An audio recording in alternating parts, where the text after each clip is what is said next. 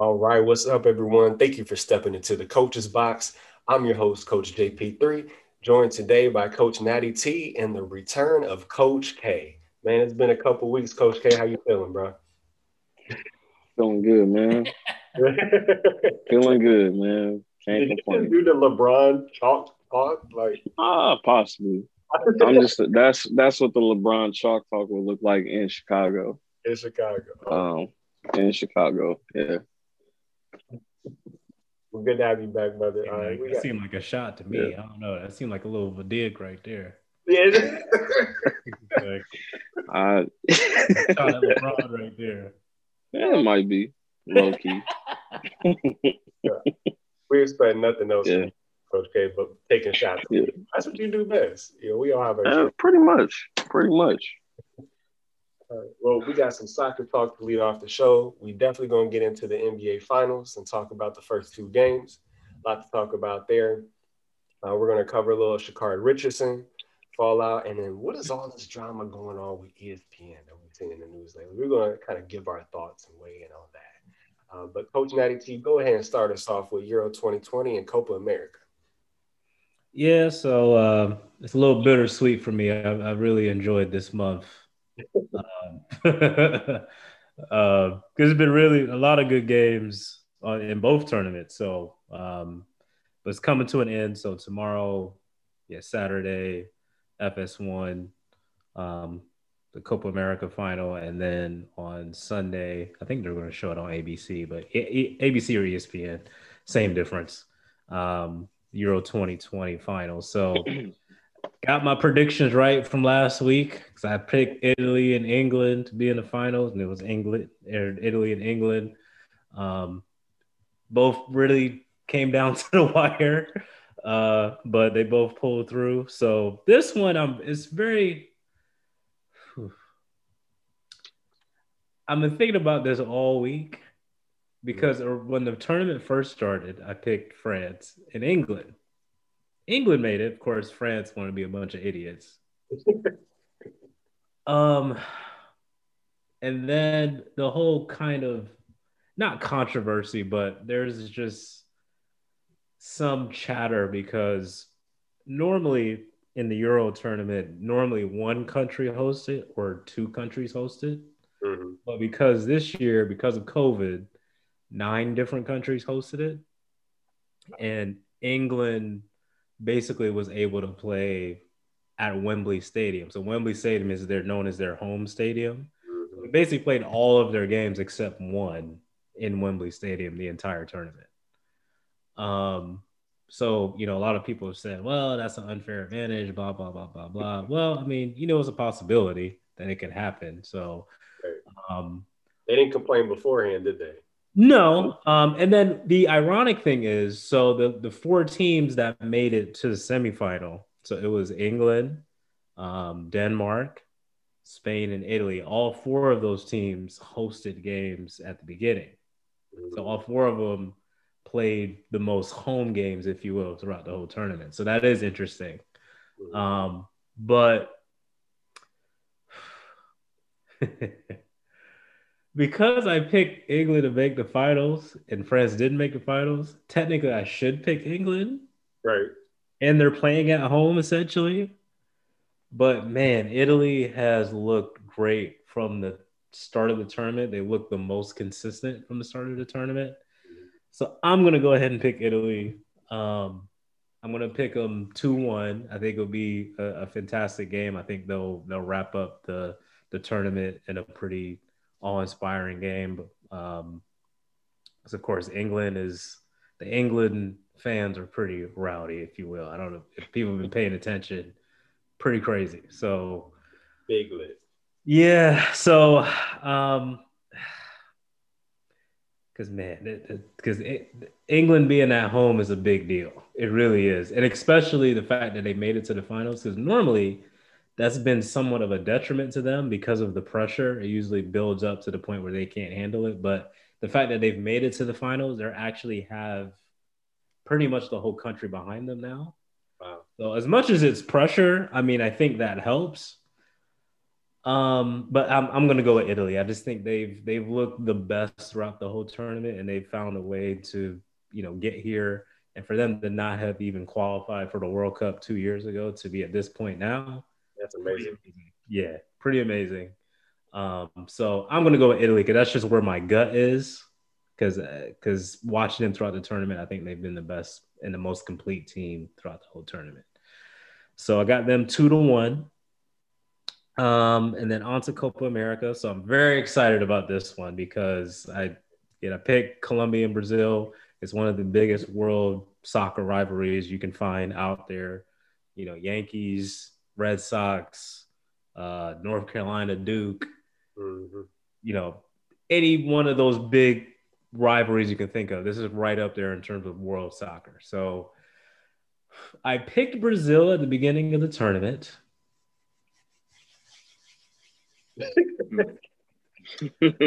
but I'm going to go Argentina because, and I'm going to go a little bit hard here because for those who follow soccer even know a little bit about soccer, I'm pretty sure everybody's heard of Lionel Messi. Mm-hmm. Arguably, between him and Cristiano Ronaldo, I mean, they're the two greatest players of this generation. The one major difference is Messi has never won a major tournament for his country. Mm-hmm. I feel like this is the last chance for him to do it. He's got to come through and do it. Um, as much as Brazil is, is tough at home, they've never lost a Copa America tournament when they've hosted, and it's in Brazil. Um, under their current manager, they haven't lost a competitive uh, game to a South American team yet. Dang. And he's been coaching them for five years. but I think streaks are are made to be broken. If there's one person that's going to do it, it's got to be Lionel Messi.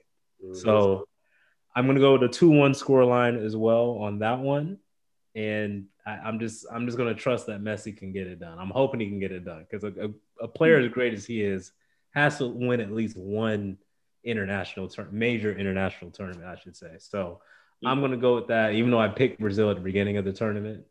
Um, but I, I just I, I just I gotta go with Messi, man. I'm like, he, he's got to get it done once. There's, I mean, this is the best opportunity that you have because as good as Brazil are and is, it's not the same Brazil that we knew and know and love. It's not the, as we like to call it, the Brazil Ronaldo and the Ronaldinhos of the world. Like, it, it's not that same powerhouse Brazil. As great as Neymar is, it's not the same Brazil. So to me, this is the best opportunity that he has to, to win a major tournament. So I'm gonna go with Argentina 2-1 tomorrow night. So I'm I already told my wife, I'm like, look, tomorrow night I do, but I'm watching this game. It's Sunday at three o'clock. Man. I don't know what you gotta do, but I'm watching this game. And these are the last two.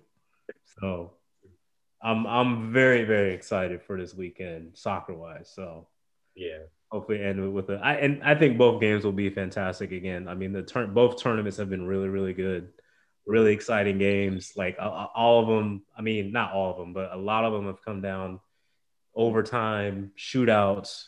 So it's very very exciting. So you know, I'm I'm excited. So that's my that's my picks for both tournaments. So hopefully, hopefully I'm right. But at least I got the finals right. I'm happy about that. Yeah, yeah. Now your your picking has been pretty good. You, you're you're um picking. So technically, you're picking two upsets. Is that correct? Um. The Brazil being the Brazil one probably yes. Okay. I didn't look at the betting line. I would say Brazil, yes. And Me picking Argentina as being the upset. Now the Italy England one, I have to. I didn't look up the what the what the scoring line is, but there's a lot of people still picking Italy. Okay. Because in you said they've been the most consistent too, right? They've been the most consistent throughout the tournament. They've played fantastic, but so in world soccer, England is kind of like what's the best way I can put it? They're kind of like the Cowboys in a way. Oh, They're very polarizing. And they created the sport, yet they've only won one World Cup in 1966, and that's it. That's the only major tournament they've ever won. But they've all, you know, they're always involved some way somehow. There's always some sort of drama. They always think they're going to win. Hmm. With England, we're the best. So there, there's, you know, there's a lot of that element to it. So there's a lot of people rooting for Italy for that reason alone because they don't like England. Okay. Um, so it's there's a lot of interesting dynamics with England. It really is. Mm, okay. So, but again, I, I'm just going to pick Italy because they've looked the best throughout the whole tournament, and uh, you know they they usually give England trouble. So they've played each other in the last, I think, four major tournaments, and Italy has won every single time. Right. and it's always and every time they play, it's there's always some drama. There's always some crazy ending. So I'm not like expecting drama. anything different, Mhm. but I, I do. I, I just think Italy's going to pull it out. So if I'm wrong, I'm wrong. But I'm going to go Italy. There it is. And Italians. we're going, you know, you'll get a chance to break it down what you thought about the final, get your reaction. Yeah, reaction. yeah. I'll do a recap next week. Um, do a quick recap, and then I'll I'll tie it off with a nice with a nice bow. Because again, this is this this summer of soccer has been very very good. So Mhm. I'm, I'm excited. Yeah, sounds Yeah. like. Go ahead, Coach K. No, I was just want to say uh, uh, shout out to the Columbus Crew. Uh, Yes. New stadium. Yes, So- their yeah their new stadium looks fantastic. Hmm I'm gonna do a like a later on as the playoffs get closer. I'll do like a MLS review as well. Yeah. Um, and the Gold Cup is about to start as well, so I won't go as in depth on that, but I'll have my prediction for that as well, and the Olympics for the women's team and the men's tournament as well. So I'll have my all my predictions lined up. Yeah, man. We got a we got a good summer of just like sports going on, man. International, Yep. um, I mean domestic. Like it's it's going. I'm I'm I am excited for the for the for the Olympics. Yeah. Yeah, I am. all this i mean all this would have happened in 2020 but of course you know Right. COVID, so It's it's so weird, like, cause I mean, all the advertisements show the year 2020. I just Yep. I'm like, wait a minute. I'm like, okay, yeah, yeah yeah so they just they they got it. yeah, they just left yeah it they they got just left the year the same just to keep yeah they gotta they gotta keep the even numbers, yeah like whatever. Yeah. Yep. Definitely. After being deprived so much last year, it's just great to see. i know i i'm telling you Yeah. man, like this i have been you know because as you know I'm a, I'm a Mhm. big soccer guy man i've been oh man and plus i've been working Yeah. at home too and i just got the tv on in my office Mhm. oh, and i got Mm. all i've been able to watch all the Oh, games man. uninterrupted How do you get work done? just how I like, did. Well, you know, I turned the volume down, but of course, you know, I still have my I still have like one eye up and then another eye on my monitor. Man, I know, man. I, s- I mean, like even even last year, I don't know. I wasn't into the. Uh, I wasn't as into the NBA playoffs, but I mean, luckily we did have the the uh, the Jordan documentary. yeah, that was That that Same was fantastic. Yeah. Now now we. but y'all y'all talked about Scottie Pippen last week, didn't you? no, it ain't it ain't Scottie Pippen, it's Scott Pippen. Scott Pippen. Scott. Nah, man. KD, I'm telling you, KD, he is a goat for that one. Yeah. This man called him Scott. Oh, I'm calling him Scott from now on. I don't care. Old man Scott. Old man Scott. Man. Yeah, when his book, because I don't know when his book comes out. When his book come out, we gotta we gotta Yeah, man. Because I'm gotta- pretty sure there's gonna be once once that book comes out, I'm pretty sure there's gonna be some some gems in there too. So I'm pretty sure we'll have we'll definitely have a segment when that book comes out Yeah, for he's gonna give us plenty of material. Oh, absolutely. Oh, Scott Pippen. Oh yeah. Scott Watch with Coach K. Oh yeah. well, we got some Yeah. some le- legacy I would say legacy defining moments perhaps with, with soccer. You know, can can England finally get something at home and, and can Messi finally get over the hump and, and win one for for the country? You know, so th- this is a big time for sports and and so that it's also there in the NBA. We have people, you know, transitioning to our finals analysis. With Paul, it's it's a legacy defining moment, you know, for for, for CP3 and for Giannis, you know, if he could find a way to get it done, then this is this will be big for him too, and how and how he's going to be thought of and ultimately remembered. Uh, and so for this finals analysis, our group chat is absolutely amazing. Like I wish we could just like post everything in the chat just for everyone to see. Uh, but we've done a lot of analysis between you know I, I, several of us in, in, our in our group here, several of the coaches, you know, Coach Wake Up and Coach Boogie and stuff like that. So, but one of the things that I've noticed from these finals is that the Bucks are missing a coach on the court and are getting outcoached on the sideline. Mm-hmm. Uh, and, and what I mean by that is that when things get tense, when things get tight, it's those leaders on the court that can help a team get out of it, where the coach really doesn't need to say anything. I think every great team needs at least one of those people. And it doesn't always have to be your best player. So I'm not going to put this and say Giannis needs to be the one that does this because not every team that has won a championship has its best player as its most vocal person. I mean, heck, Draymond was the most vocal person for, for Golden State, but not the best player. Uh, and so I, I look at it as like there has to be someone. You know, they've been bringing in these veterans, but I'm not Jrue Holiday, I'm not seeing the in-game adjustments, and some of that is coaching, and Budenholzer needs to be held accountable for that. But some of that is on the court. Be like, you know what? Forget this. This is what we need to be doing. Okay, you know that's the type of leadership I believe Milwaukee is missing. And just looking at the adjustments, like you know, Budenholzer is just not. He's just getting out coached, like plain and simple, out coached. I mean, you can tell by the way that they deliver the message to their teams when Budenholzer is like, hey, you just need to go out there, play ran- play hard, play random. That playing random is not going to get you a dub in the finals. Playing random is what we do on the streets. Playing random is what we no. do in the YMCA. Street ball. That yeah, that's playing random. Church league. Church league. That's playing random. Sometimes even at AAU, that's playing random.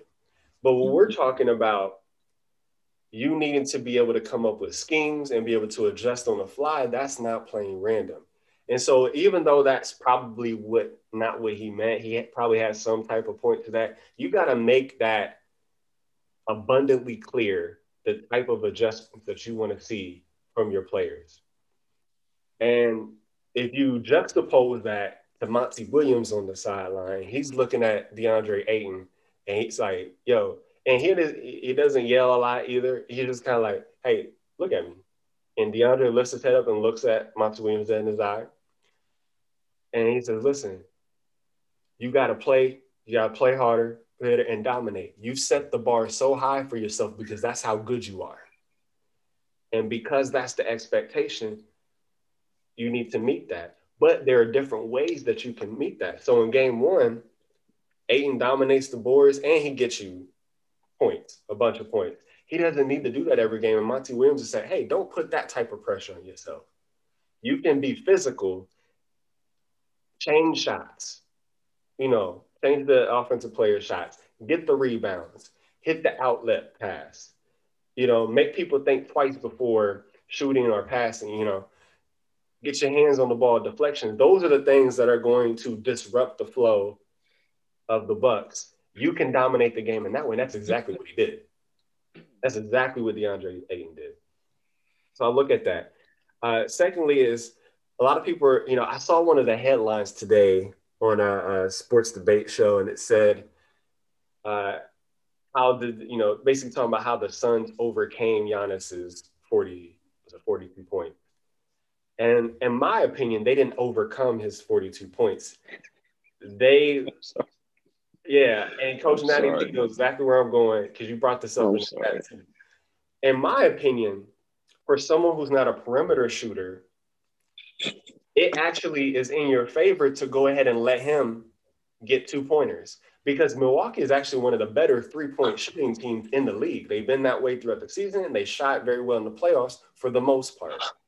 So if I'm giving up two pointers, I'd rather give up two pointers than three pointers. And because he's not a strong free throw shooter, if I foul him most of the time, and people are like, oh, he's getting better at his free throws, he still only makes one out of two shots. He's still shooting about 50% from the free throw line. So if I could say instead of getting a three pointer, can foul him and he and he only makes one, he airballed another one last night, then that's a perfect trade-off. Yeah, get your one point and we're gonna go down and get two points, get three points, you know, get you know, get all that. This is it's kind of what you know, I heard Mark Jackson say through the game. He said you can tell a comparison by the way Giannis attacks the basket, similar to the way LeBron used to attack the basket. right? So there was that comparison. I get that, but I think they missed a really big and more salient LeBron comparison. Take you back to 2008, the Magic versus the Cavs, right? And this was when we all thought the the Kobe and LeBron finals was going to happen, right? And Dwight Howard was basically the Orlando Magic. LeBron was basically the Cleveland Cavaliers. And what they did was they was like, LeBron, you can go ahead and eat if you want to, but we're going to shut everybody else down. Everybody else is going to have mediocre performances. So your stats are going to be big. You might even get a game or two on us, but you're not going to win the series. It's not sustainable because we're taking everybody else out the game. That's essentially what Phoenix is doing. They're not letting him do anything, but they're like, hey, if you're the one that's going to take the shot, we're going to make it a little bit more comfortable for you to, to, to kind of sucker you into taking a shot because that renders your whole team ineffective. Right. Uh-huh. And, and so that's what I see going on. Uh, Phoenix is my third takeaway is Phoenix is able to dominate in different ways. Uh, one of the mm-hmm. things that I heard um, some of the sports shows is that, oh, I think Milwaukee's going to get back in it in game two because, I mean, geez, you made 25 out of 26 free throws. They're not going to do that again. And the, the free throw uh, disparity was so big. And, and, in my opinion, I was looking at it in terms of, well, Phoenix shoots pretty much 90% from the free throw line anyway. They're going to make the majority of their free throws. Mm-hmm. Uh, but also, you're looking at that, but Jae Crowder only got one point in game one, right? So if he does anything better, you can subtract some of the free throws and he's going to make up for that because he's not going to get one point again, right? So he comes out, he even hits like, you know, some quick shots in the first half just to establish himself. And actually, Phoenix didn't dominate the free throw line like they did in game one. And they still found a way to win because then Ayton, they're like, oh, Ayton's not going to have another game like that. Well, he didn't have to because Bridges was like, I got this one. Don't worry about it. I'll be the other person that steps in. You what, 27 or something like that. Like, you know, so yep. he goes against that. So they can beat you in, in, in, several different ways. Chris Paul doesn't need to have 30 points every game for them to win. Booker's like, don't worry about it. You can get 20, I'll get 35 and 34 and stuff like that. I'll do that. They can beat you in different ways. Milwaukee can't beat you in different. They need everyone to bring their A game to be able to beat Phoenix in a series. And then lastly, Milwaukee has been known for its pressure defense and its, you know, they have a reputation of just being a tough defensive team and sound team. I'm seeing a lot of gaps in their defensive pressure. And some of that is you got to give credit to Phoenix. Their ball movement movement has been incredible. I mean, Phoenix is getting wide open. Like, so you're talking about, oh, well, they shot 50%, they were 20 for 40 in game two from the, from the three point line. Yeah, I mean, they're going to keep doing similar performances if you keep leaving them wide open for most of their three point shots. Then, yeah, they're probably going to be able to keep that up for the most part. All they got to do is do it for two more games to win. So those are some of the takeaways that I'm seeing from this uh, from, from, the NBA Finals. Um, I'm gonna throw it over. I know that was a lot, but I, I, had to get that off my chest. Coach Natty T, I see you shake your head. I'm gonna go ahead and go to, go to you. And this way, you kind of brought this whole Giannis um, stats as deceiving topic to our, our group chat. So I, go ahead and elaborate on your thoughts here. uh, the disappointment on your face. so, yeah, man. I just. Uh. All right, let, me let me do my job, as they say. Um, um uh. so uh, so I picked the Bucks to win the series. So um may sound surprising because of how much I rag on them, but again, I you know we we do this show. I, I, try to be, you know, I try to be objective and take my personal bias out of it and try to look at it like okay. But these dudes, man, every time I give them the benefit of the doubt, they let me down. Every single time they do it. Mm. Um, and and well, first I'll go. I'll, I'll tackle Giannis. So, and to your point, Coach JP3, our, our group chat is very. If we could bring that, we could like post that somewhere. That would be a pretty amazing thing. But for me, I, I know the numbers look great. Um, and what I do give Giannis credit for is pretty much who he is as a player, right? I mean, he's, you know, the, the athleticism, mm-hmm. the the work ethic, and then him coming off the, you know, the the knee hyperextension. Because I joked last week, Coach JP3, I said, man, like unless if he turns himself into Wolverine and can heal himself, but maybe he's part Wolverine. I don't know. Maybe yeah. he's part mutant because he looks it's like pretty amazing. Yeah, I mean, it's pretty amazing that he's able to move around the way he is. But you know, but he's out there and he's playing. So um, you know, I like his effort that he showed on defense. It's just and to your point again, I mean, I, I felt watching the game. Again, maybe I'm just seeing something different. Maybe, I don't know. But every time he gets the ball, and then once he gets past that semicircle, you can clearly see DeAndre Ayton's like, all right, let me just back off.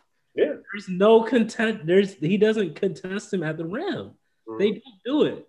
Because I think they know, as I said in our in our chat, and you've already said it, Coach JP3. I just feel like Phoenix knows when if if Giannis is doing that every single time, or when they give it to him on one side of the court and then he tries to back down and back down and back down, like he has like some sort of turnaround jump shot move, which he doesn't have, that totally disrupts Milwaukee's offense. And Khris Middleton has been trash. Yes. Jrue Holiday's been trash. Yes. But at the same time, when Giannis is doing that, and they're just standing around watching, and you do that for 10 minutes, you know, five minutes, six minutes, seven sh- minutes straight in a game. Now you give it to them and then you want to shoot. Like their rhythm, they're, they're totally, their rhythm is totally off, right? Mm-hmm. So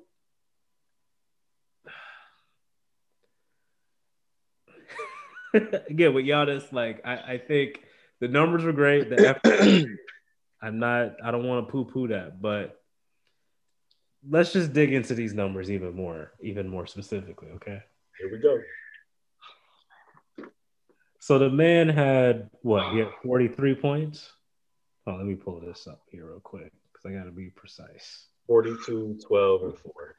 Okay. So you had 42, 12, and 4, right? Mm-hmm. So, and listen, the great numbers. I don't want to dispute that. But he's one for five from 3 mm-hmm. Why the hell are you shooting three point shots? Especially five. Here's the problem. Like, I mean, he's a he's a superstar, but like if I'm watching a game and and if I'm watching a game, Giannis is be the best player on the floor. Anybody that's guarding you and you're standing on the perimeter, I don't care who it is.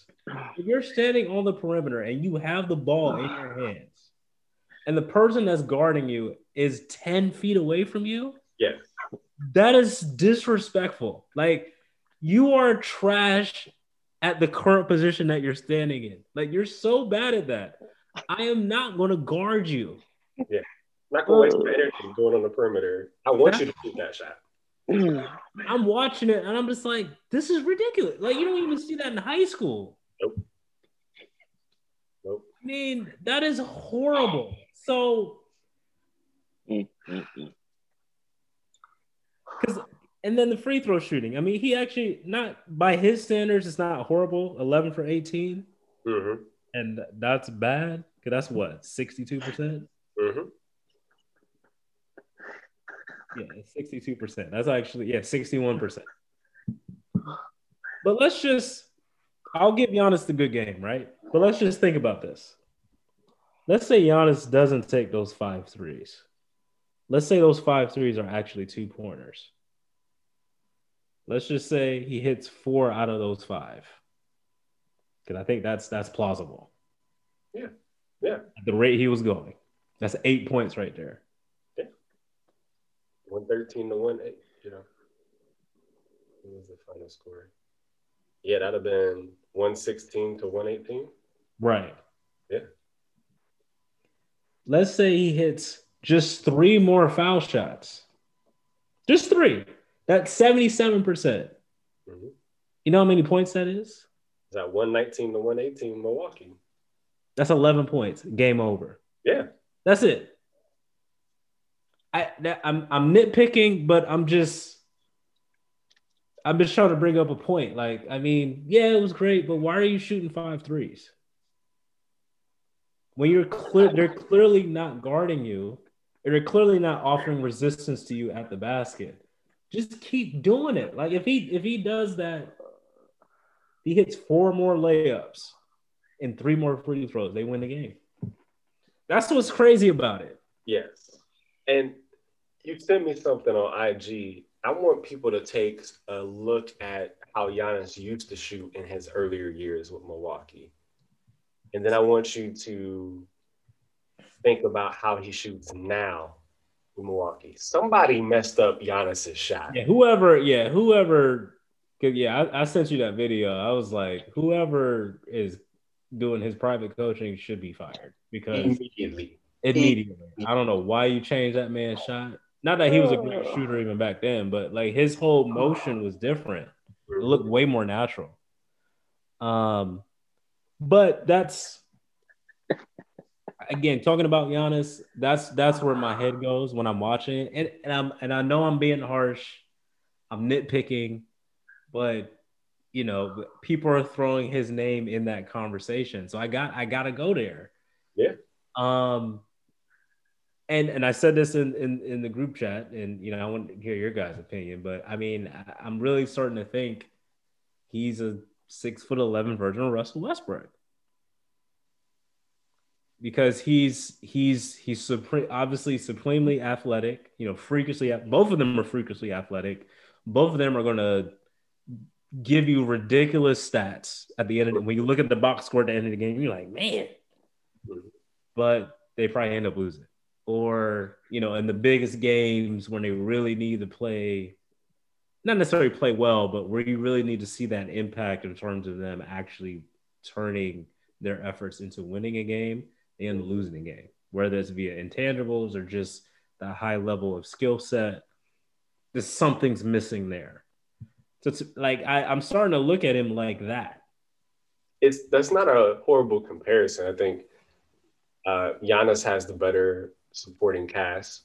Yeah. And him being, you know, pretty much seven feet tall, it's a little bit easier for him to impose his will on the game. So with the combination of two things, he naturally tends to get a little bit further than Russell Westbrook, being you know a guard that's you know under six five is at mm-hmm. six four six something you know like that, and who especially in recent years, hasn't had the best supporting cast around him to help get that. He can't quite dominate imposes will the same way as Giannis. Uh, but yeah, neither one of them are consistent shooters. Russ is definitely a better free throw shooter, so he gets the plus on that. Yeah, he gets the nod there. And, yeah. and Russ has the better is the better facilitator. Like he definitely makes the people around him, though they may not be the greatest players, he definitely makes them more effective on the floor. Giannis has not mastered that because he's getting sucked into this offense that we're talking about where it's like you're kind of killing your teammates right now. So yeah, and, I think it's a good comparison because they are reliant on their athletic ability because they don't have a lot of mm-hmm. solid skill sets. Right. When their athleticism is limited and or when I mean you saw him at the end of the game, like Giannis was exhausted. Yep. This is game two. Yeah. And he's exhausted. Yeah. So with that, like you got to be able to say, how can I be effective and still not exert my full energy to the game? Because mm. he doesn't have the shot that can bail him out of like, okay, let me take a little rest to take a dribble, or I'll spot up, shoot, and everything. Let's let Holiday dribble stuff. He doesn't. We don't. He doesn't have that luxury. Um, yeah. Yeah. Yeah, and then let, and then I'll one more point. I'll I'll pass over to you, Coach K. Um, and, and again, I brought this up too, but you know, to your point earlier, Coach K, on earlier, you know, previous shows, you know, I, I do think this is where coaching is a part of it because again, I mean, I'm watching the game and then even I'm going back, you know, preparing for the show. I'm trying to like figure out like what, you know, that something's just off here. Like it just doesn't make any sense. Cause to your point, you know, they won the free throw margin. Mm-hmm. They out rebounded Phoenix. Mm-hmm and their bench outscored Phoenix as well. So usually, you know, those indicators when you're looking at the box score after you watch the game, you know, you would think Milwaukee should have won the game, but they didn't. And to your point again, I th- there's a missing leadership factor. I know people have probably seen the video a hundred times now with you know when Giannis he was trying to get his team ready and you know he was pounding on the chair and yelling yeah. at his team to get him pumped yeah. up, but you look at the team and they're just kind of like they're just looking at him with this like this dumb look on their face, like, yeah, okay, yeah, whatever. He's airball to free throw. well, as in my like, if I was his teammate, I'm like, don't sit down. Like, like first of all, if you airball a free throw one more time, get on it before, back man. to back MVP. but I do think to, to your point, like, yeah, does it have to be Giannis? No, but to me, there's something missing. I think they like him, but yeah. usually when somebody is quote unquote going off like that, the rest of the team usually feeds off that energy. They don't seem to do that. Um, and then this is where I got to go to coaching. And I, I, do think, you know, Coach Bud, it's like, dude, they were up 29 26 in the first quarter. Mm-hmm. Albeit that's the first quarter, that's not the whole game, but they came out like with some energy. They came out, was playing some good defense, getting some hustle plays, hit some shots. Giannis only took two shots in that first quarter. I'm not saying that he shouldn't shoot.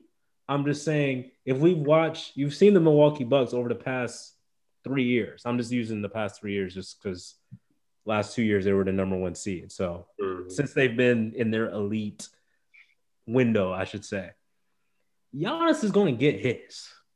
Yeah. You don't have to worry about like you don't have to go to this isolation ball dominant Giannis offense to try to get him going. He's he's he's fine. He's going to get his numbers. When Milwaukee is at their best, everybody's touching the ball and they're moving the ball around. Not this, oh Giannis, oh let's just give it to him on one side of the court and everybody's standing around. I'm like, he's not that. You're not going to win that way. But coach, but there, there's no timeouts. Nope. He's just saying, "Come on, guys, you got to play better." like, what does that what? mean? That's all you got to say. Like, you're you getting paid millions of dollars to tell me we got to play better. Like, oh, what? What did that? and, and again, it's not necessarily like sometimes you just have an off night, you're just missing shots. Ah. But it was more than that last night. You can just clearly see there's just something off with the whole dynamic of this team. And it's it's even though I very much dislike Milwaukee, I don't like Giannis. But again, just trying to look at it objectively, it's just it just doesn't make any sense to me. Mm-hmm. So that's that's kind of my analysis on it um, so far. I mean, Phoenix. Obviously, I'm talking too much about Bucks. I mean, Phoenix has been fantastic. Devin Booker with his white suit and his uh a boy clean. Was that, was that the Chevy? Was that the Chevy Impala? Mm-hmm. like a 72 Impala he was driving? Oh, yeah, that that joint was yeah, that or no, no, no. I think or was that a Cadillac? The Elder? I don't know which one it was, but I can't even keep up with his cars anymore because that that boy's smooth right there. Mm-hmm. Um, but it's just I, I'm just expecting to see a little higher level, a little more IQ, a little bit more professionalism on the because I mean, I'm just like, come on, man, like this is ridiculous. And they'll probably win game three. We'll go, I guess we'll go into that a little bit, but it, it's just ridiculous, man. Like I'm not staying up late on a school night to watch that. you know what I'm saying? Like, come on, man. Oh. Staying up late. I need to see some. I need to see some skills. You know what I'm saying? That's what yes. I want. Yes, and okay, I'm gonna go, let you go ahead, Coach K, and then I'm gonna chime in at the end. Go ahead. What, what, what do you think of all this, man? You've been I'm laughing. Sorry, I don't know if I straight minute. I, man, I can't. I can't. I can't keep my composure, man. Talking about Giannis. oh, I'm man. sorry, that's so unprofessional, man. But you know, let me try to get serious for a minute. So let's oh, oh man. Oh man. I, I brought some bought some new cleaning spray for my glasses. I wanted to make sure what I saw was the truth when I was watching the watching the game too, man. Uh, man. Well, it's just like I can't I can't take this I can't take this series seriously.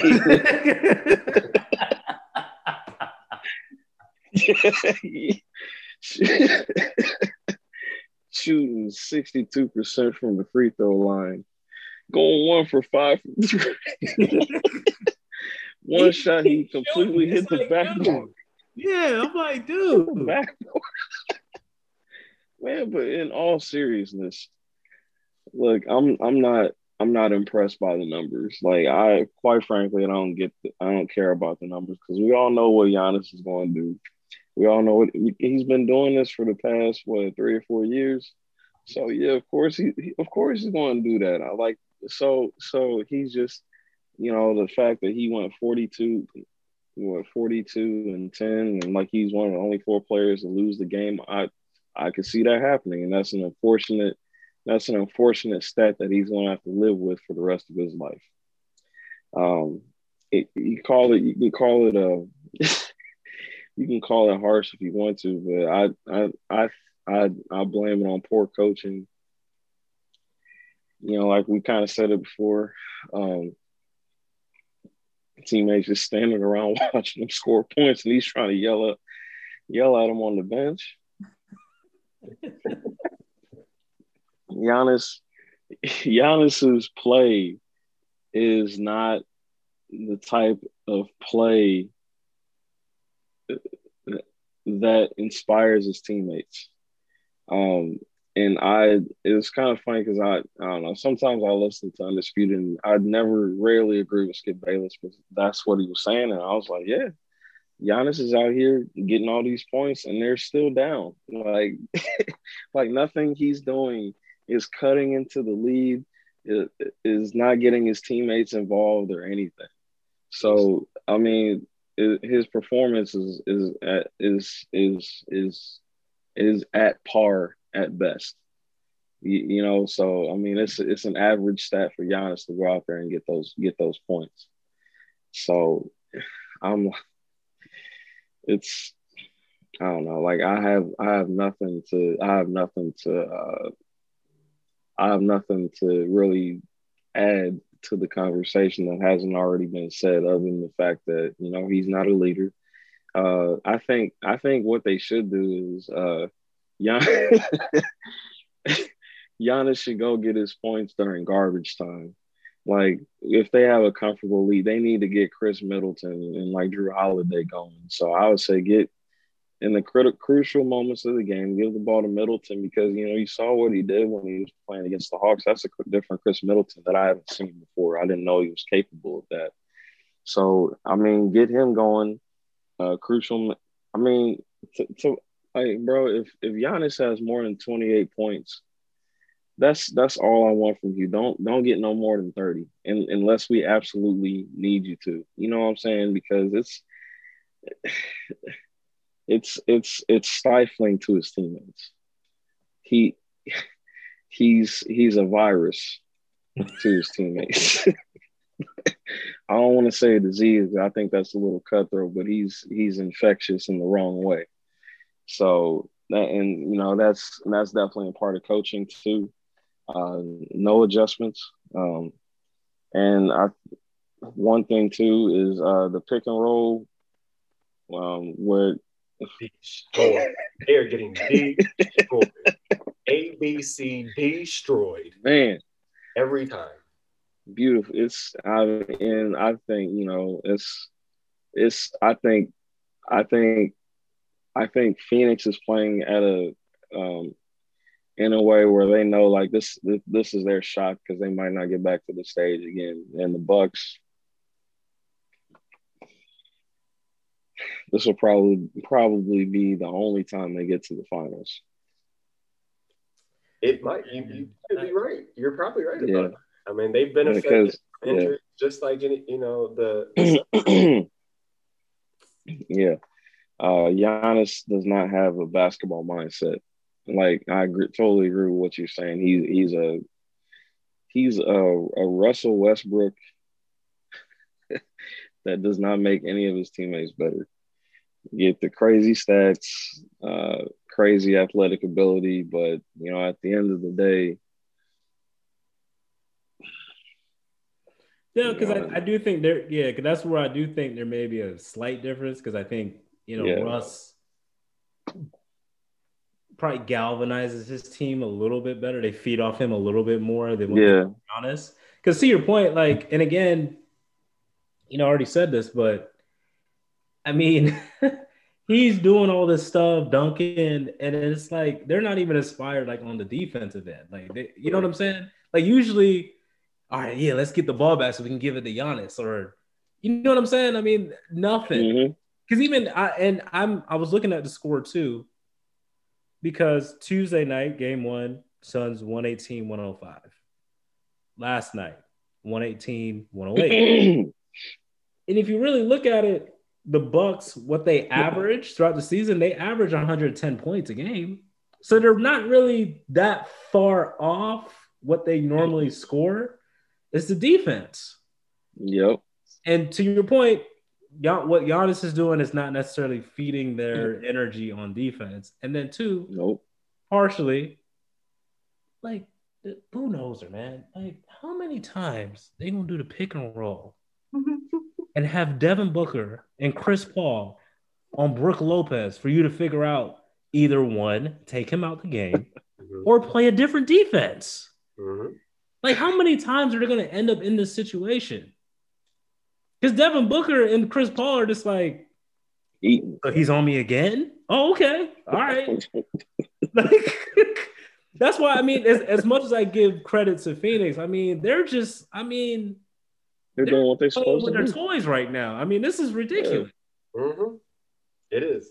Mm-hmm. I, I, mean, a couple of, of details that I thought of. Another separation is you talking about Westbrook and Giannis, and I mentioned that Giannis has a better surrounding crew, tends to lead to more success, but also he's benefited from being in the Eastern Conference, and Westbrook has had to go through the Western Conference for yeah. most of his career until until this go around with Washington. So I think he's he's had a tougher road when he gets to the playoffs than Giannis has. Um, you know, I brought up that series, that 2008 series with LeBron but there was, yeah, I mentioned that Orlando beat them, but it was Dwight Howard and, you know, yeah, Hedo Turkoglu, Rafer Alston, uh, Mickael Pietrus. And you're like, these guys, these guys beat LeBron. Well, they decided to actually play the antithesis of each other. While LeBron was getting the baskets and the supporting cast was getting virtually nothing, Dwight Howard said, Oh, okay. Well, you can feed the offense through me. And when you collapse on me, I'm kicking it to the wide open man. So Mickael Pietrus, raining threes. Turkoglu, mm-hmm. raining threes. You know, so like it, yeah, wide open. They were wide open because they didn't have an answer for Dwight Howard. Mm-hmm. And so Giannis needs to take that from that playbook and be like, okay, and he's a big. See, that's something that Westbrook can't do because he can't impose his will like that. But Giannis being pretty much seven feet can say, all right, I'm I'm in the I'm on the block, I'm in the circle. Well, it collapse on me, I'm kicking it out. If any of you come, you know, I'm gonna make you respect that and get my teammates involved. But instead he's like, okay, I'm just gonna do it myself then. And, and so I, I, think there's something to learn out of that series um, that he needs to be going the Dwight Howard route in 2008 and not the LeBron James route in 2008.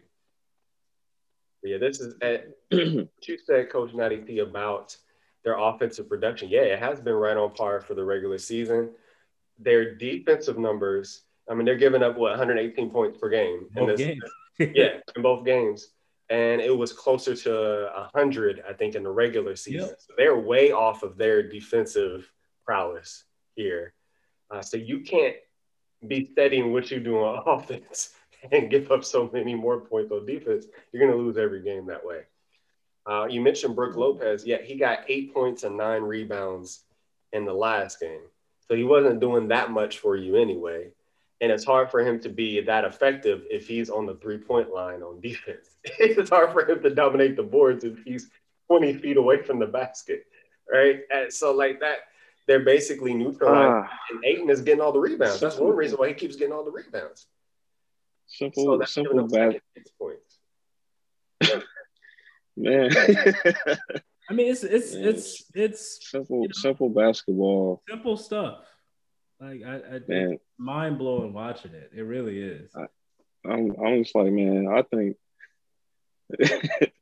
I think Budenholzer and Giannis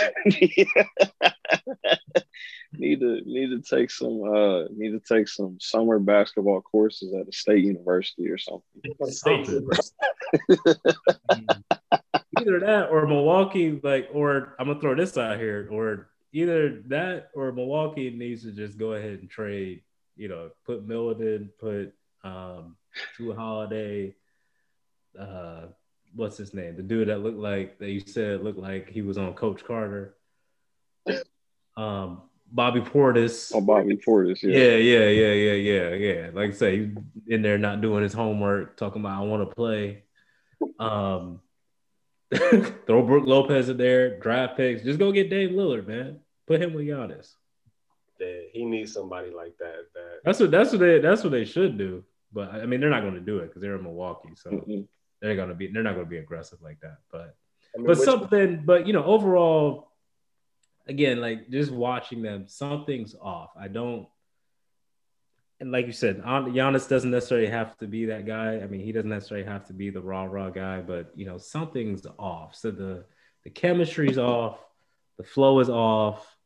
I I don't know if they I know they like Giannis, but I just don't think they they're inspired by Giannis. Yes.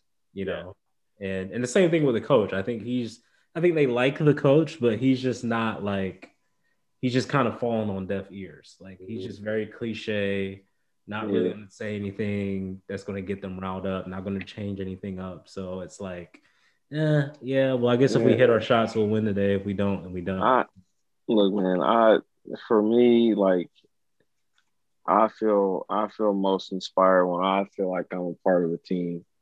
Not not not watching not watching Giannis go what eleven for eighteen from the free throw line.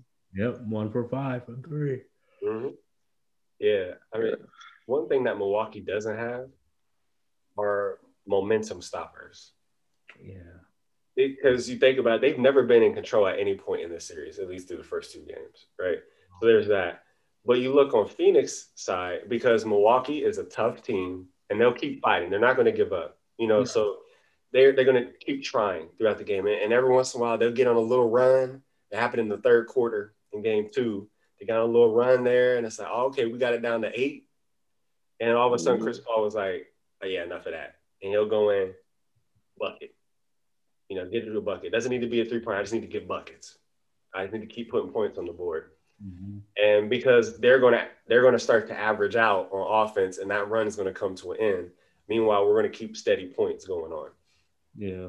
Devin Booker did it again. Like he he did it every time they got close. Booker hit a three, just kill the momentum.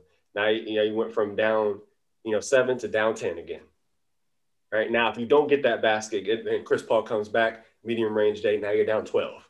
Like, so it's constantly digging out because you can't really stop the momentum. You can't put a halt to the momentum. You have to keep continuously play keep up and hoping that they're going to start missing shots.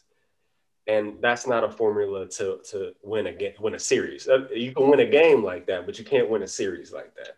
Mm-hmm. Yeah. So what y'all, what y'all's um as it stands now? What y'all y'all got a sweep or? Man, I'm, I'm gonna I don't know. I'm gonna go ahead and call it a sweep. Mm. I think I think Milwaukee's done because I I mean they they don't they don't really make any changes, and I don't see them taking Giannis out of the lineup.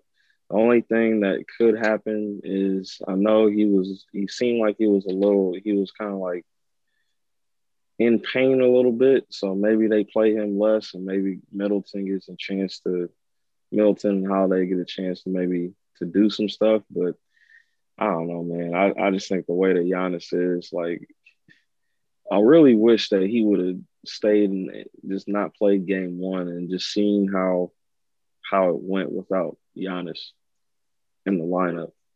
And then, you know, because I mean they they arguably played a lot better uh, against Atlanta without him. Yeah. Yeah, and it, yeah, because it's tough because you know that I mean obviously you know, there were there was no Trae there. So and Atlanta's not on the level of Phoenix, but still like that's what I kind of keep going back to because it's I mean, the way they played just in terms of the offensive style and the movement and the ball movement that they had, it was just totally different. Mm-hmm. And I because Khris Middleton and Jrue Holiday, I mean, of course, I mean, stats isn't everything, but still, I mean, both of them nearly had like triple doubles in both games. Mm-hmm. you go from that to this. Like y'all did that last week. How do you? How is it that dramatic of a change? because one person comes in. You know what I'm saying? Because like everybody has. Yeah. Something's off Every, about that. Like that's just. Yeah. They have to fit their games around Giannis. Yeah, I mean, Giannis needs to fit into the game plan, not vice versa. And then when they take him out the game, like yesterday, for his couple minutes of breather that he did get because no one was in rhythm, they they got dusted, you know, with Giannis on the bench. So yep. then it becomes like, well, I can't keep him here for long because the lead is going to continue to grow. Yeah. It, but meanwhile, it's like the rest of the players are like, okay, so what, what do we do now? Like, how, how, how do I get myself into a flow of the game? Because we've been kind of in ball watching mode this for, for most of the game. So like, yeah, you, Giannis you needs to be first. No, because I think, and and for example, because and and again, that's why I I you know just trying to deep think a little bit deeper than just looking at the stats and just looking at the overall score. Because because even for our listeners, like for example, we've all played pickup basketball, right? It's no different than you know you're playing on maybe playing on a team with friends or maybe people that you didn't know and maybe there's you know there's some guy that thinks he's Michael Jordan and he's just taking on shots, and then you may win a few games in a row, win a few games in a row, and then you but you haven't really taken any shots, mm-hmm. and then then the ball comes to you, you take a shot. More than likely, you're going to miss it because you're going to be off because you haven't had a rhythm. You haven't got like a feel for the game and catching and shooting. This is kind of the same thing. Like, because pretty much that whole third quarter, and you know, Giannis put up 20 points in the third quarter. That's fantastic. Yeah. But like guys are just standing around. And you know, when you're standing around for eight straight minutes and then the ball comes to you, you're like, well, shoot, oh, oh, do I shoot? Do I pass? I, I don't know. You know, to be fair. And again, they they have to play better. That's partially on them. Yes. And that's partially on the coach as well, because to me, like you have to call timeout and be like, look, guys, let's get back to the ball movement that we were doing in the first quarter when we were up because mm-hmm. we're going to be more dangerous that way. We're going to be harder to guard that way. Right now, with Giannis playing how he's playing, they're very easy to guard. You're letting them off the hook. I mean, Ayton's not even in foul trouble no, at all. Not even close. They they have two injured. Both of their backup centers are injured. Like you, they should be attacking him and getting him out the game. Yes, but they're not. He's just saying, all right, hey Giannis, you get down in this little semicircle, go ahead. That's all you. Mm-hmm. You stand out there on the three point line. I'm gonna stand here at the free throw line and just watch you miss these shots. Yes, I'm gonna get the I'm gonna get your rebound. I'm gonna get your rebound. Like you're just you're making it easy for him to play. And again, everybody else is standing around. CP3 can just stand there and watch. Booker's not having to fight off any screens or anything because that's partially the reason. Like I think in the Clippers series, because he had to work on both ends because they were moving the ball around. They were scratching and crawling on offense. The Clippers were. Now, you know, obviously, I was going to call him George Paul, Paul George. you know, George he had his mishaps as well, but still, I mean, they were making them work on both ends, and that's why like their offensive numbers were a little shaky in some of those games. Milwaukee, y'all just standing around, like you just you just letting them get rest on defense. I mean, I. I don't know, man. We'll see. As, if you can't tell already, we're just very frustrated. as, as, as people who love the game, yeah, like, you're frustrated when you see when you see things that are fixable, yeah, avoidable. Like these things are fixable and avoidable. It's not like they, you know, they're they're simple adjustments. Even if they don't win the series, you could be like, you know what, they gave it everything they had. Right. They tried something different. Like they yeah. tried to give them a different look. No, they're just going out doing the same thing. I can't believe I'm going to agree with with uh, with Kendrick Perkins because he said today he said the Bucks are the dumbest team in NBA Finals history, and I'm like, he's right. He is because he's like, I don't know what they're doing. They're literally doing the same thing. Like even Kendrick Perkins makes sense on this one. Yes correction. He was right. I'm uh, like, it's the dumbest thing I've ever seen. Like they're they're killing you on the pick and roll. All right, guys, let's keep switching. What? oh. Hey, poor Brook Lopez out there on an island, just looking like like on a surfboard or something. You know what yeah. I'm saying? Like yeah. he's angle on defense, like doing this, trying to keep his balance. Like he can't guard them out there.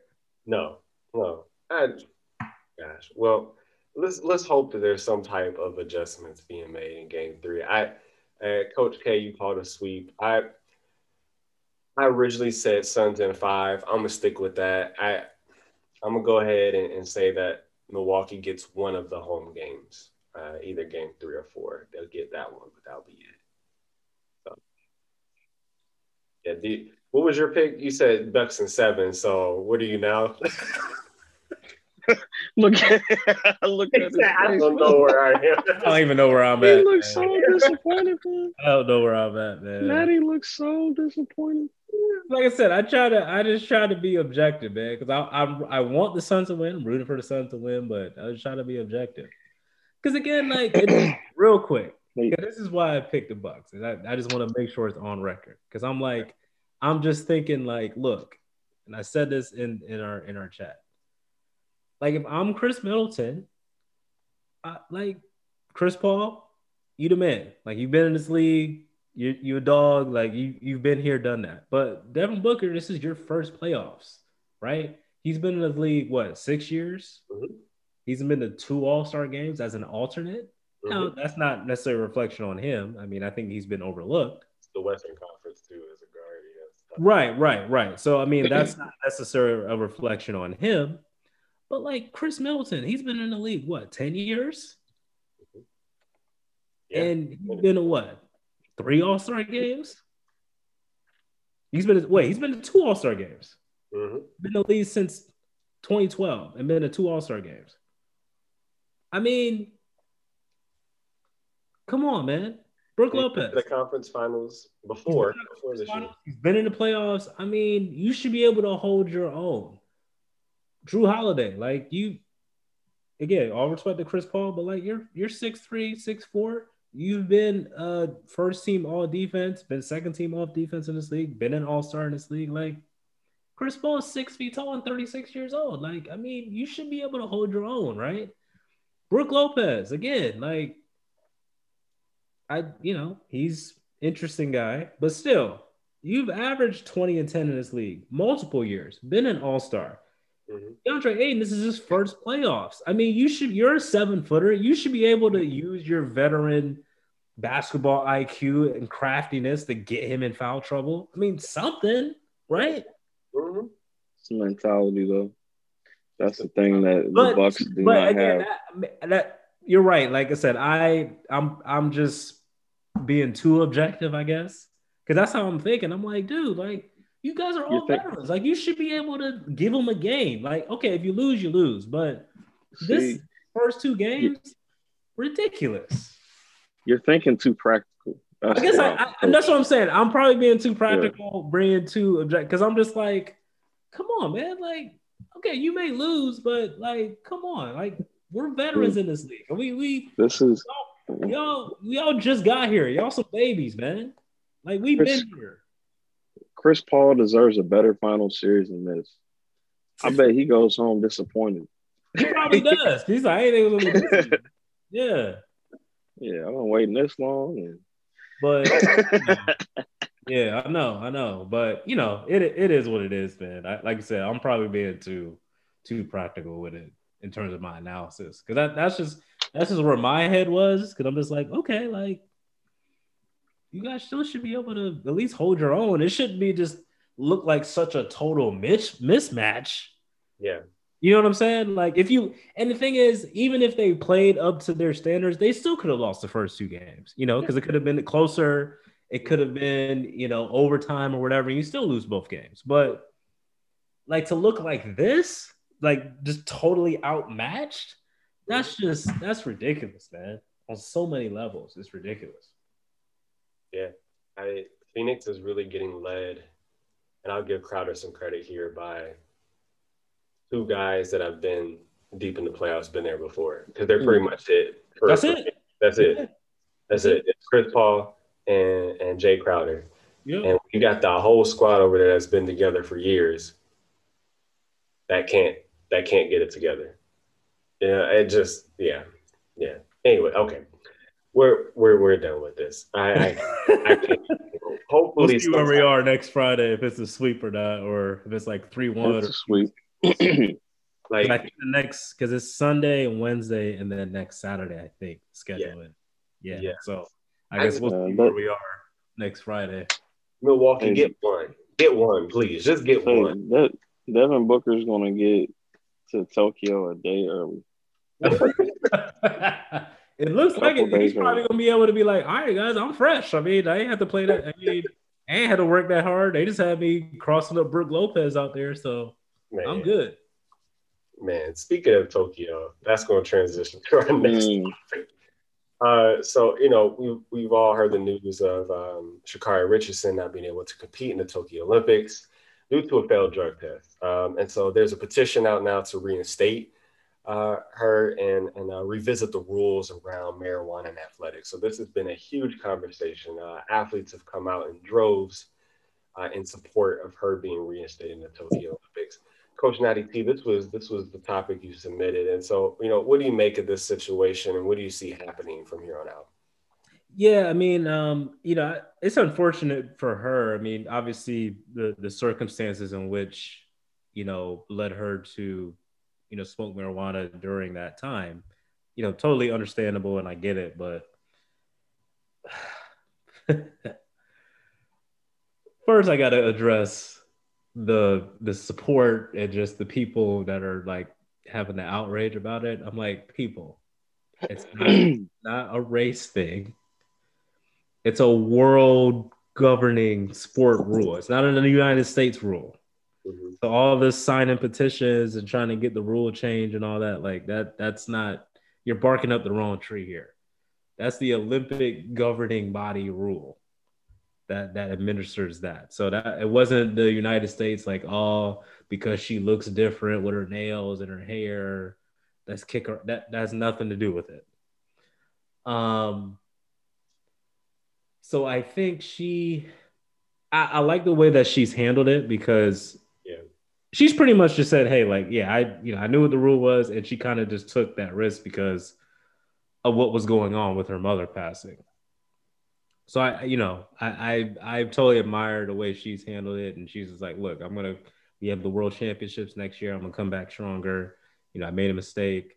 It's unfortunate, um, but you know, I mean, listen, man, like the, those are the rules for a reason.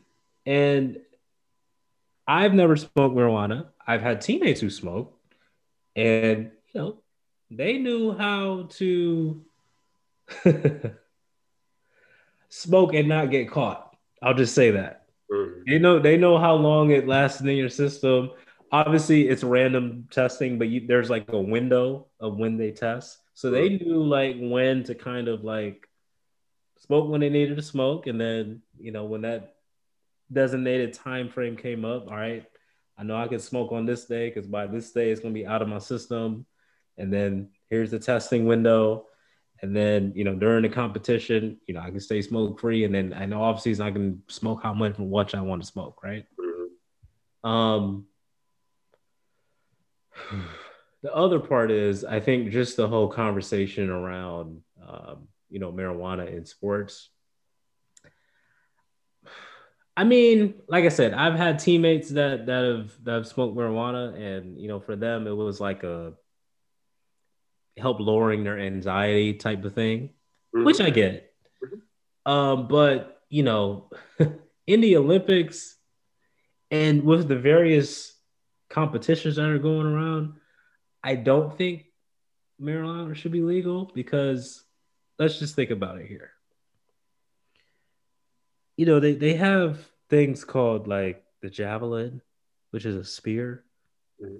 I don't want somebody to be hot and trying to throw a spear. I'm just saying, like there, there, there could be some dangerous things happening there. Okay. I don't want somebody high throwing a shot put. There, that, that could be some pretty serious situations going on there, right? I don't want somebody high trying to use the uh what's the uh like the high jump like with the pogo stick. Yeah.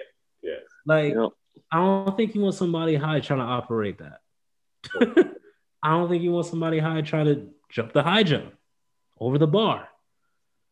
So, you know, there's certain sports where it's like, like, yeah, I mean, I get it, but I don't think it should be legal. I don't.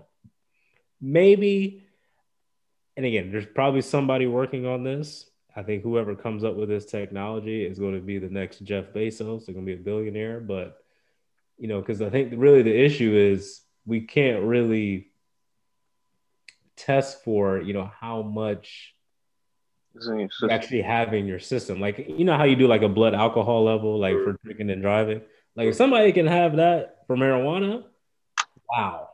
Because that way you can probably do some tests and say, okay, only this amount of right. marijuana in your system it doesn't get you impaired, but it's enough to function. Mm. Like, something like that would be needed to make it legal. Um, but until that sort of technology comes out, I just don't. I don't think it's a good idea at all. I don't. Gotcha. What do you think, Coach K? Um, I mean, there's no way around it. You know, like like Coach Natty T said, it's a um a rule's a rule. So I mean, I could say anybody can really say how they feel about the subject. And I mean, me personally, like I don't care if you do it, but you know, at the same time, you have to be aware of the consequences. You know, and if, I mean, that's that's the that's the whole thing. You know, like oh well, you driving the car, you didn't know your friend was robbing the robbing the store. Like, well,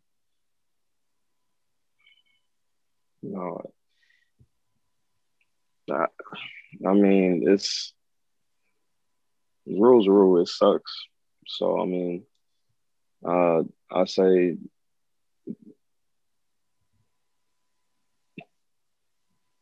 take it as a learning experience because people, because that's the thing. Because like people, and that's why I hate social media today. Is just people, you just ride the gravy train without thinking everything through all the way.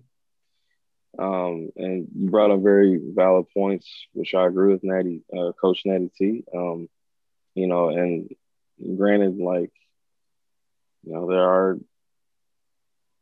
yeah, I know it's, there's probably lots of people in sports that do it that don't get caught, but I feel like so like regular competition olympics. Olympics is like a once in a lifetime type of opportunity you know and i would i would if i if if i was an athlete that had the opportunity to go compete on a worldwide stage like that i wouldn't want to squander that opportunity. I mean it's unfortunate that that's yeah, it yeah, so and hopefully she gets another opportunity to do so. I mean, which I'm sure she will, but you know, at the same time, like I, it's terrible what happened with her mother. I mean, you know, we all try to cope with different things in different ways, you know. Um,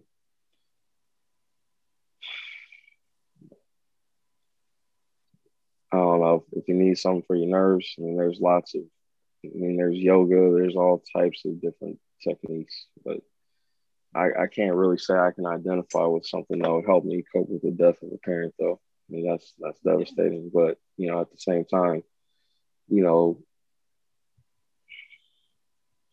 she admitted she knew what the rule was. So I mean, what what more self-incriminating evidence do you need? So I, I think it just sucks and it's just unfortunate. I'd rather her not have gotten caught, but rule's a rule. That's what I'm sticking to. Yeah, I think this is, um, and I'll keep this short, is a kind of a thing of like maybe what should be versus what is, and perhaps even stuff gets really dicey when you're talking about not having direct mm-hmm. control as a country to kind of it's not in your jurisdiction to be able to say what happens in someone else's country which is some of the problem that we're seeing here because actually you know you know representatives came out the woodworks and say hey we're going to write to the um, united states uh, mm-hmm. states anti-doping agency and we're going to say hey uh, y'all like this is crazy like y'all why why is this a thing they actually responded to that letter and said that basically they were saying, hey, we get it. They said, hey, you know, this was heartbreaking that she can't run in the Olympics and that the World Anti Doping Agency rules concerning marijuana must change. And that's the governing body that needs to be able to make this decision. So the fact that people were looking at the USADA, to your point, Coach Natty, I think that's the tree, right? It, it, it's it's in the right forest, but it's the wrong tree, right? So like you need to be saying, hey, who makes these rules? Because um, the USADA does not make or have a direct vote on the anti-doping rules. It's required to enforce them. Wherever they come up with, that's what the USADA is, re- is required to enforce. Uh, and most governments in the world have been very reluctant to take marijuana off the prohibited list for public health reasons. Uh, and, and so they there's a larger conversation that should happen here. This is not something that I don't, these governing bodies are not going to be able to agree on right now in this Olympics. I think moving forward, you know, because the Olympics, you know, you have four years in between. Yeah, I, I think maybe there's some time there to to to say, um, to t- have a conversation here. But for right now, I think you know their hands are tied. I, I don't I didn't like it personally. You know, I understand people is like, you know, that's that's pretty trash that that happened because yep. um, you know because of her situation and just like I mean it doesn't make you play better so it doesn't give you a competitive advantage you know over anyone uh, so it's not one of those type of, of things but you know it's it's something that I think that I for her sake having the spotlight on her and having so many people advocate for her, I think is going to do well for her career moving forward, which I'm very happy about. So she she lost this opportunity, uh, but she's going to have some more, so that's good. It's not over. Uh, you know, the one thing I will say is that I thought it was, you know a one month penalty was a little excessive for that. You know, I think about what do other leagues do, uh, but then again, we're speaking of it in American context, where other leagues will be like, "Yo, you know, a game here, you know, a couple games here, and she has to miss an entire month, which pretty much which disqualifies her from continuing. And so people are like, well, can you at least not make the ramifications so large? You know, that's a conversation that could happen. You, you know, two, you know, could you say, you know, you get caught once, this is it, or you have to get tested before, you know, competitive uh, races or whatever, you know, you're, you're doing for, you know, for your country to make sure that you're cleared to go, you know, could you do it that way? Uh, but it's going to be hard to get these international bodies to agree on that. Uh, and as unfair as it, as it may seem, it's unrealistic to have them overturn it right now, right here, you know, in real time. Uh, but you know, I hope some progress does happen, and and so folks can, uh, you know, do what they need to do as long as they're being responsible with it. So so we'll mm-hmm. see what happens moving forward. Um, yeah, but she's she's 21, so I mean, she definitely has another definitely another Olympics in her, and then the World Championships for next year. So she'll be able to run in that. Mm-hmm. Um, so I mean, I I think it's like I said, it's unfortunate, but I think I like the way she's handled it. She's kind of just taken responsibility and said, "Look, you know, it is what it is, and she'll be better." And I think she will. Um, but yeah, it's, it's the whole thing's unfortunate, but it's a global rule, man. I mean, I, I don't know what I, I just don't know. It's, it's, it's not a United States rule. It's a global rule. I mean, that's just that's just it, it is what it is. Yeah, yeah. So we'll see what happens, you know, in future years, in future, you know, uh, Olympic competitions. Yeah. If if yep. people decide, I think that's where the energy needs to be going, is is toward there and saying, hey, we're going to build some momentum up, and when this is all said and done, let's have the influencers, you know, the athletes and the government officials, uh, you know, sit down and see if they can come to some type of, even if it's just a compromise where it's a little bit easier, you know, for people to do things. We'll do what happens.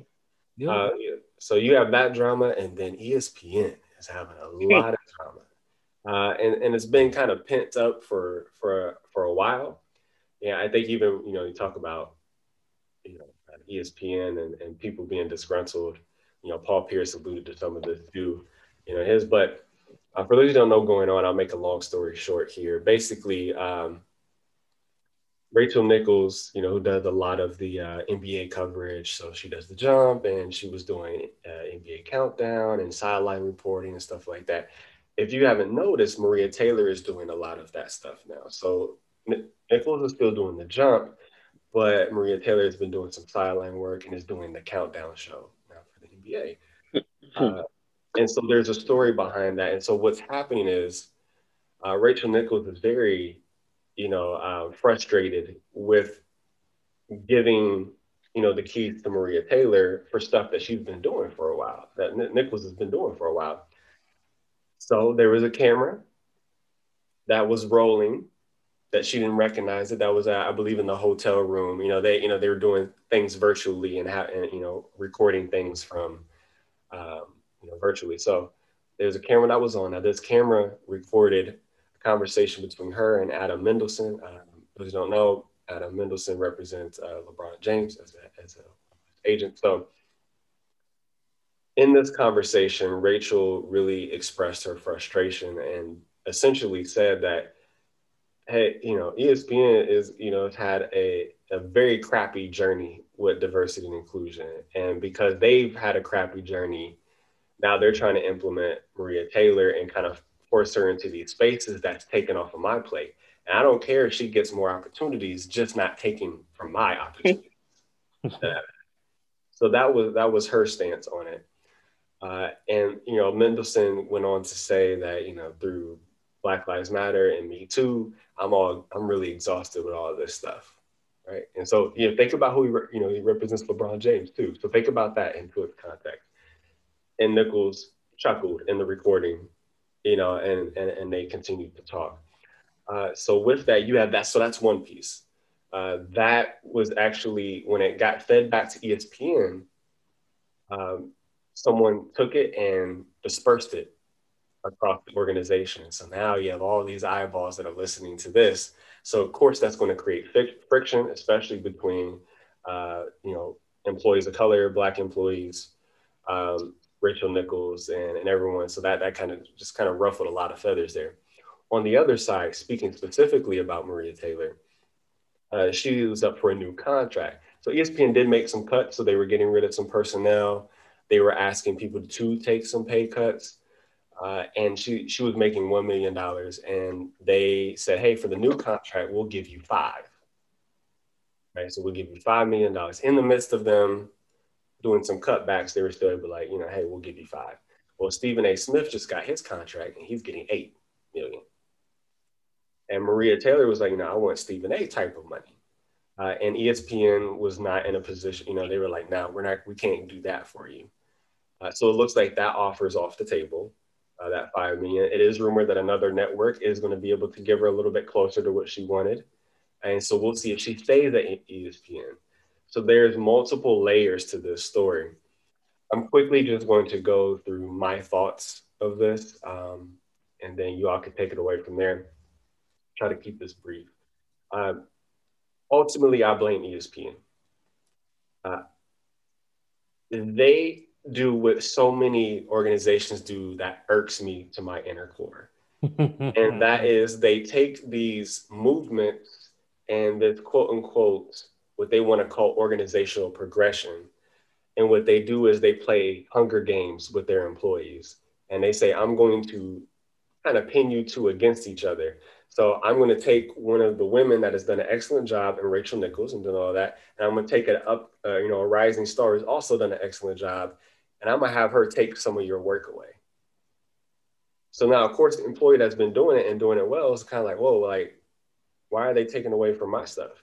So ESPN kind of pinned them two against each other, right? And then, not to mention, if you, I don't know if you know if you noticed during the game last night, Malika Andrews is doing the sideline reporting. So they're like, okay, you know, Rachel's out of this. We're going to bring Malika in. So they're bringing another person into it. And it's like, stop pinning these people against each other. That there's enough opportunities, especially on a major network, for everybody to eat. But yet you're forcing people to eat off of each other's plates. And so people are going to be frustrated because of that. So I blame, ultimately, I blame ESPN. Um, Rachel, when it comes to Rachel, I think her part in this is that she has to be clearer on her stance specifically when it comes to these social movements. Because with her chuckling after what Adam Mendelsohn said, a lot of people said, oh, she's agreeing with what Adam is saying. Right. So now you're talking about a Black woman who is taking some of your roles within the company. And then when that statement comes out about Black Lives Matter and Me Too, you chuckle now it comes off as something different. I'm not, I don't know her personally, so I'm not putting it, I'm not projecting this on her. But what it comes, the optics of this situation is a sense of what we call white feminism. And white mm-hmm. feminism is kind of these things that, like, yeah, the progression of women is cool. Um, when it comes to white women, is like it's kind of like a hierarchy of what you prefer. Like, yeah, white women advancement is cool. Then you get women of color involved, and it's just kind of like, I, I don't want them taken away from me. I want to, you know, we, we built this. This is what we do. You know, why, why do they have to have this, you know? And, and so it, it also turns a blind eye to a, a term called intersectionality. So for those that don't know what that means, intersectionality is like, think of it as Rachel Nichols is a woman, Maria Taylor is a woman, but Maria Taylor is a woman of color. So her being a woman and a woman of color and being black, there's intersectionality of identities. So there's things that her and Rachel Nichols are going to experience that can be similar because they're both women, but there's going to be an extra layer added on to Maria's experience because she's black. So in that, with her kind of laughing that off and not immediately coming out and saying, yo, like this is not, you know, because sometimes we laugh because we're nervous. We laugh because we're frustrated and we're too busy thinking about our own kind of lanes to really give credence to what is actually being said she needs to be because now it be, it's becoming a tension between her and employees of color, right at ESPN. And this was highlighted by CNN columnist uh, Rafia Zakaria, who wrote a great article um, about intersectionality and how this feminism thing has progressed throughout time and how it's been separate for a very long time when it comes to white feminists and, um, you know, feminists of color and how they've kind of had to operate separately through the movement of feminism. Uh, on Maria's side of things, the one thing that I'm, I was kind of like, I don't know about this, Maria, is that when you're talking about making Stephen A money, are you doing Stephen A things though to get that? You know, it, you know, he's been part of the company much longer. Their bread and butter is First Take.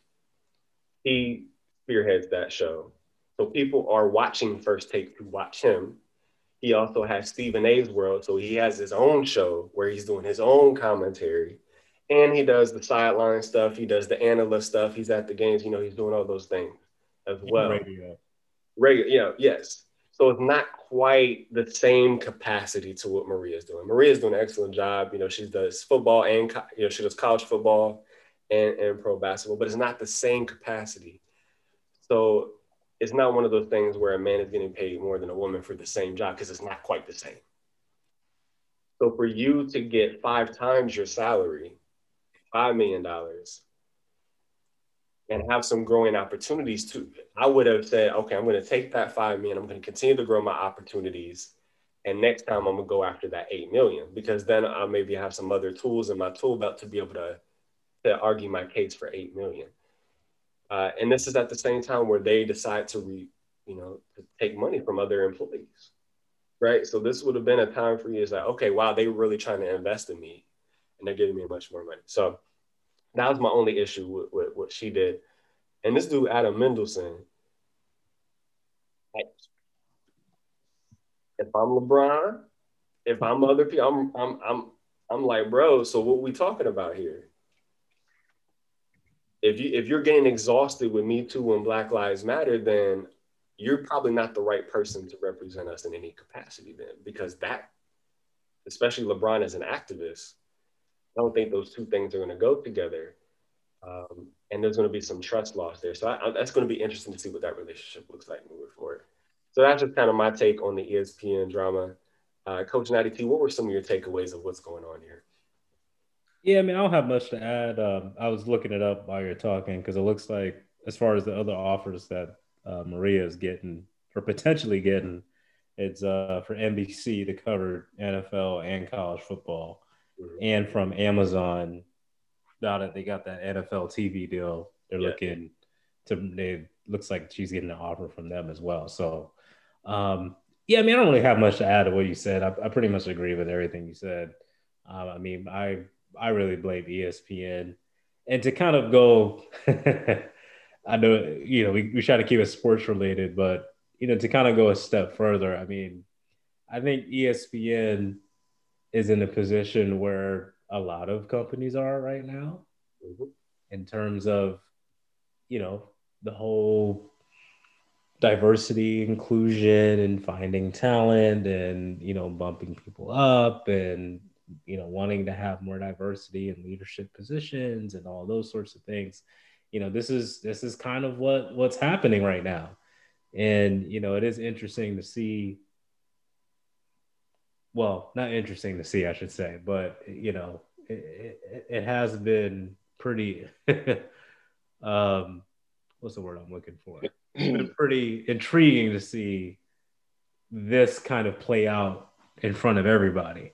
Yes. Um, because to Rachel Nichols' point, um, you know, obviously, you know, the, the, the chuckling at the at the Adam Mendelsohn comment is a different story, but to her point, in terms of ESPN struggle with, you know, diversity. it, it is true. Mm-hmm. So, not saying that Maria got the job because of that, but is it partially because of that? Yes. Mm-hmm. I mean, let's just be real about it. Um, they want to look better. The, all these companies want to support these movements because they don't. Partially, yes. Is it doing the right thing? Yes but partially it's a business calculation. They don't want to look bad. If they see where a whole swell, a ground swell movement is moving to a certain area, they're going to go along with it because, again, not because it's the right thing to do, because it's good for business. Right. Even if they all may not feel feel at their core, they may agree or disagree with it. They do like how their bank account looks though. Yeah.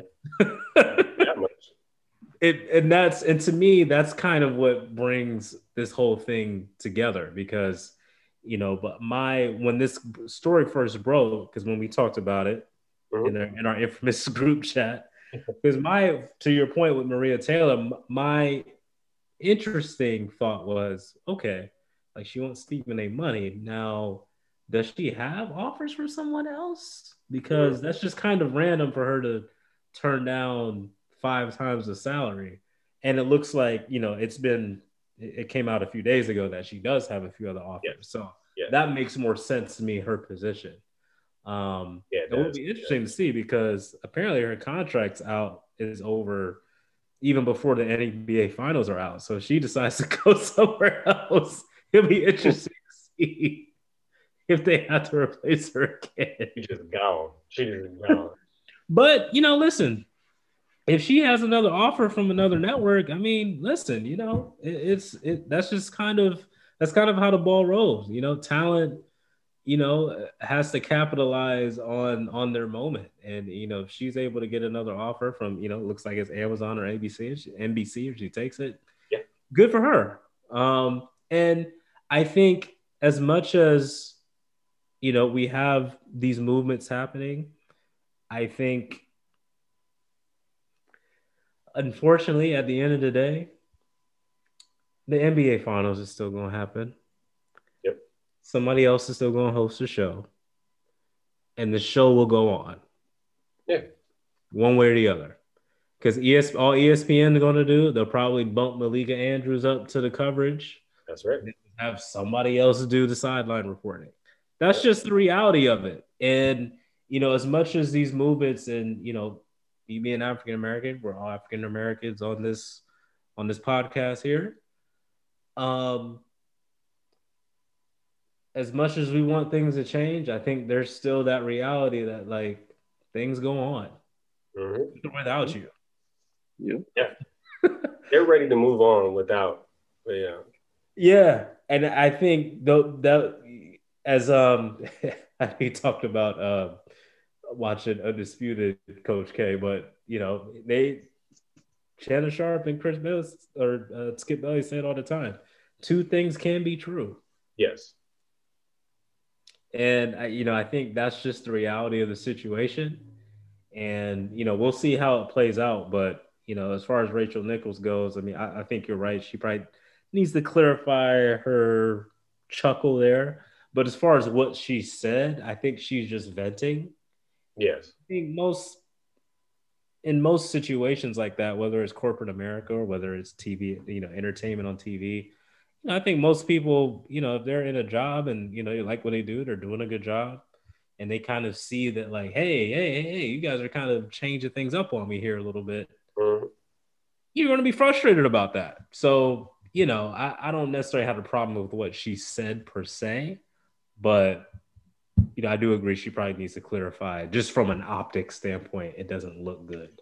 Yes. Um, but of course, you know, in today's world, you know, she's already people have already made up their mind about what they think about her regardless. So, you know, it is what it is at that point. But uh, but yeah, but I like I said, I, I agree with pretty much what you said. Or everything you said was on point. So just, you know, wanted to add my overall corporate America thoughts yeah. as me being working in corporate America because like these situations are happening in all these big Fortune 500 companies across the country. So, um, you know, the, these these situations and conversations are happening as we speak. So, yeah, it's part of a larger issue. It's part of a larger issue. Yeah, it's it's and like I always said when we're talking about the NFL, you know, early on in our in our in our show here, um, you know, a few months back, you know, sports is a dichotomy of society, and this is being played out in front of everybody, but this is what's happening so how do we kind of get past that? How do we kind of evolve from that? How do we move forward from that?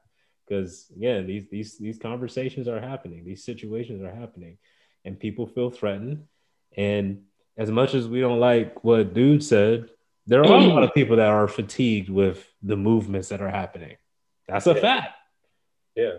And if he didn't mean that in a disrespectful way, then he also needs to have some clarifying words. Yeah, yeah. So you know that that's I think that's a that's a reality as well. There's a lot of people that do feel that way, but they're just you know they're gonna hold their tongue. But mm-hmm. a lot of people do feel that way. So you know how do we kind of move forward?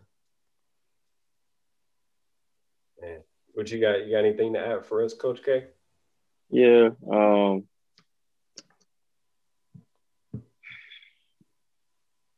yeah, I, I'm I'm interested in hearing what LeBron's thoughts are on this whole Mendelsohn situation.